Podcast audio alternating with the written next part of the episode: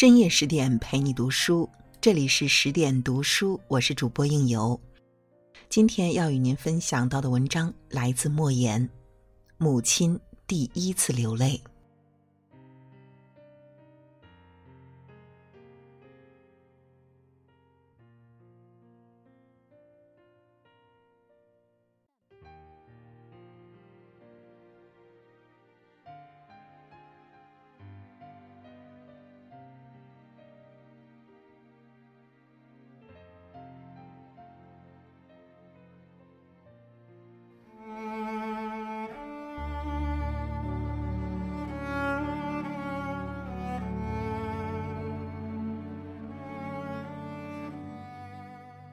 一九六七年冬天，我十二岁那年，临近春节的一个早晨，母亲苦着脸，心事重重的在屋子里走来走去，时而揭开炕席的一角，掀动几下铺炕的麦草；时而拉开那张老桌子的抽屉，扒拉几下破布头、烂线团儿。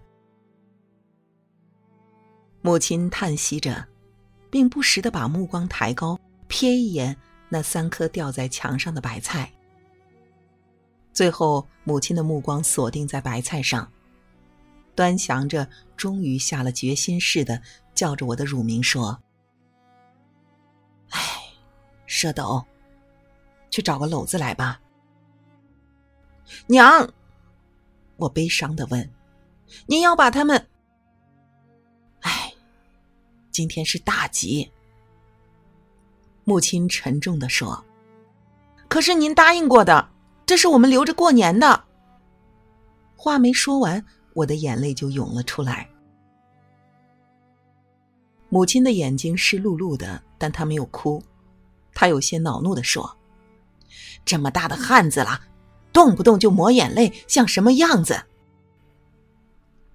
我们种了一百零四颗白菜，卖了一百零一颗，只剩下这三颗了。说好了留着过年的，说好了留着过年包饺子的。我哽咽着说。母亲靠近我，掀起衣襟，擦去我脸上的泪水。我把脸伏在母亲的胸前，委屈的抽噎着。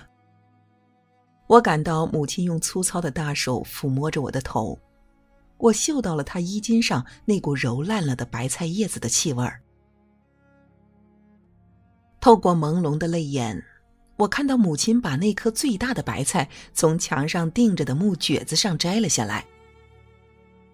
母亲又把那颗第二大的摘下来，最后那颗最小的，形状圆圆像个和尚头的，也脱离了木橛子，挤进了篓子里。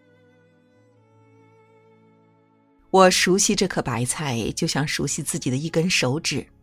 因为它生长在最靠近路边那一行的拐角的位置上，小时被牛犊或是孩子踩了一脚，所以它长得一直不旺。当别的白菜长到脸盆大时，它才有碗口大。发现了它的小和可怜，我们在浇水施肥时就对它格外照顾。我曾经背着母亲将一大把化肥撒在它的周围，但第二天它就打了蔫儿。母亲知道了真相后，赶紧将他周围的土换了，才使他死里逃生。后来他尽管还是小，但卷得十分饱满。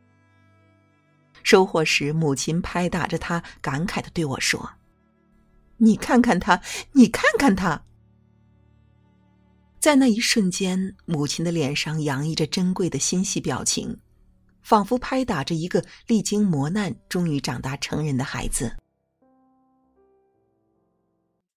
集市在邻村，距离我们家有三里远。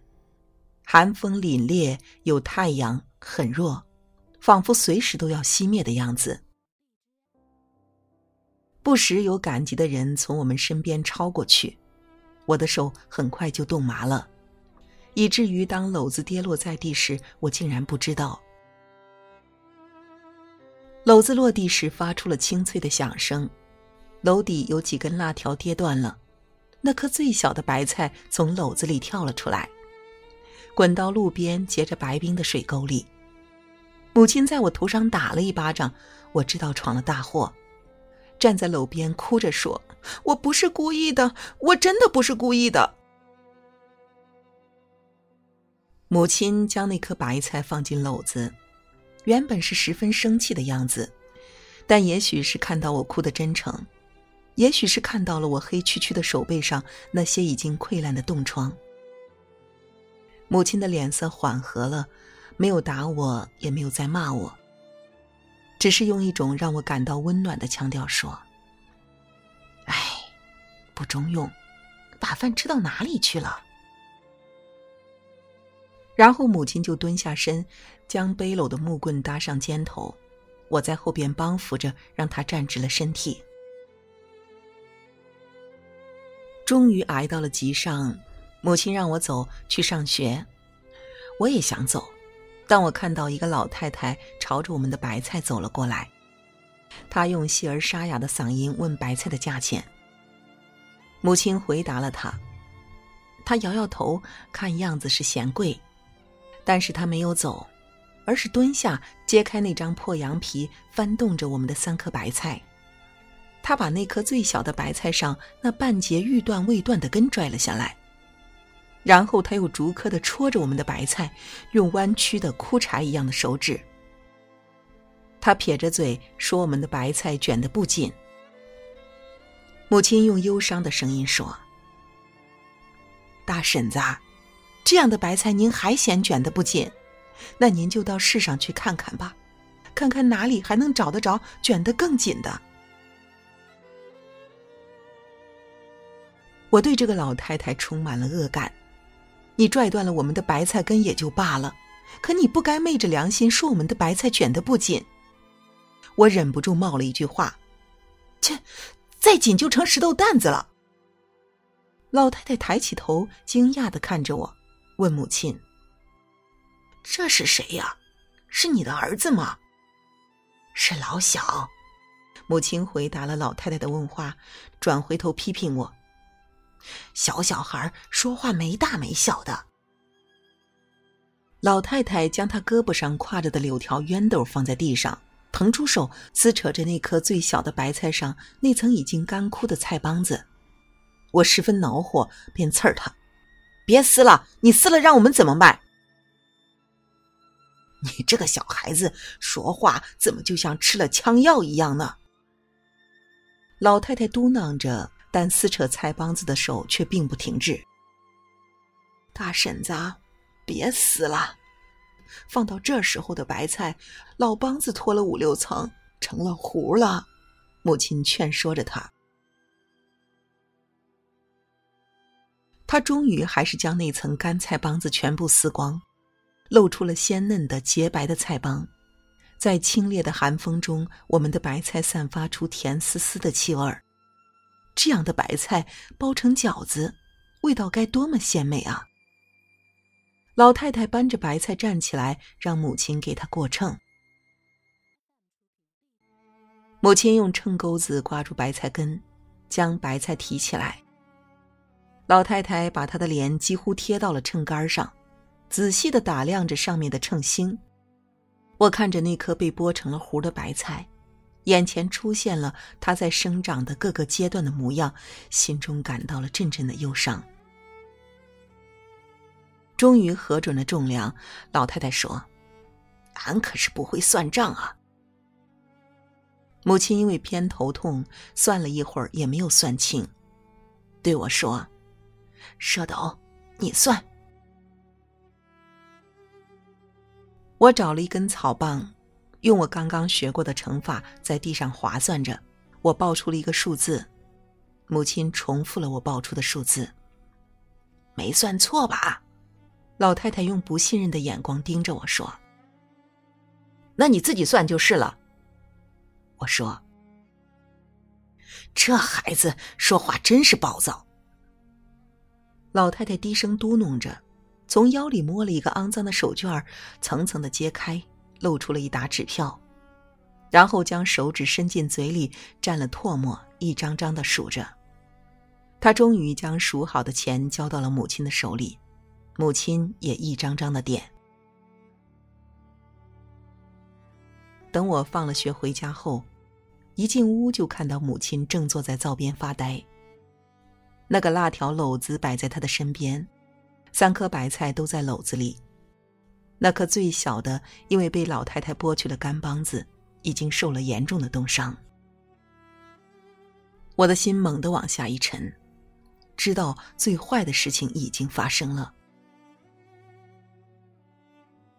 母亲抬起头，眼睛红红的看着我，过了许久，用一种让我终生难忘的声音说：“孩子。”你怎么能这样呢？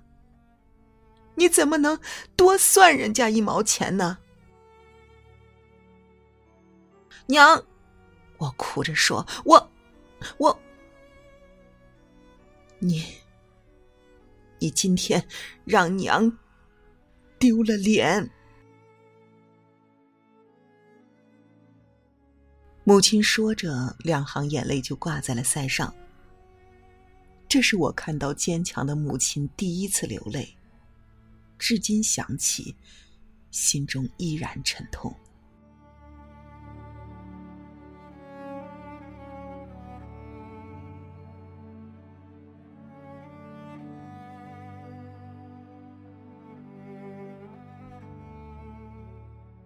好了，今晚的文章就为您分享到这里，更多美文请继续关注十点读书。也欢迎把我们推荐给你的朋友和家人，一起在阅读里成为更好的自己。我是应由，让我们在下个夜晚不听不散喽。小时候，乡愁是一张小小的邮票，我在这头，母亲在那头，长大后。乡愁是一张窄窄的船票，我在这头，新娘在那头。后来啊，乡愁是一方矮矮的坟墓，我在外头，母亲在里头。而现在，乡愁是一湾浅浅的海峡，我在这头，大陆在那头。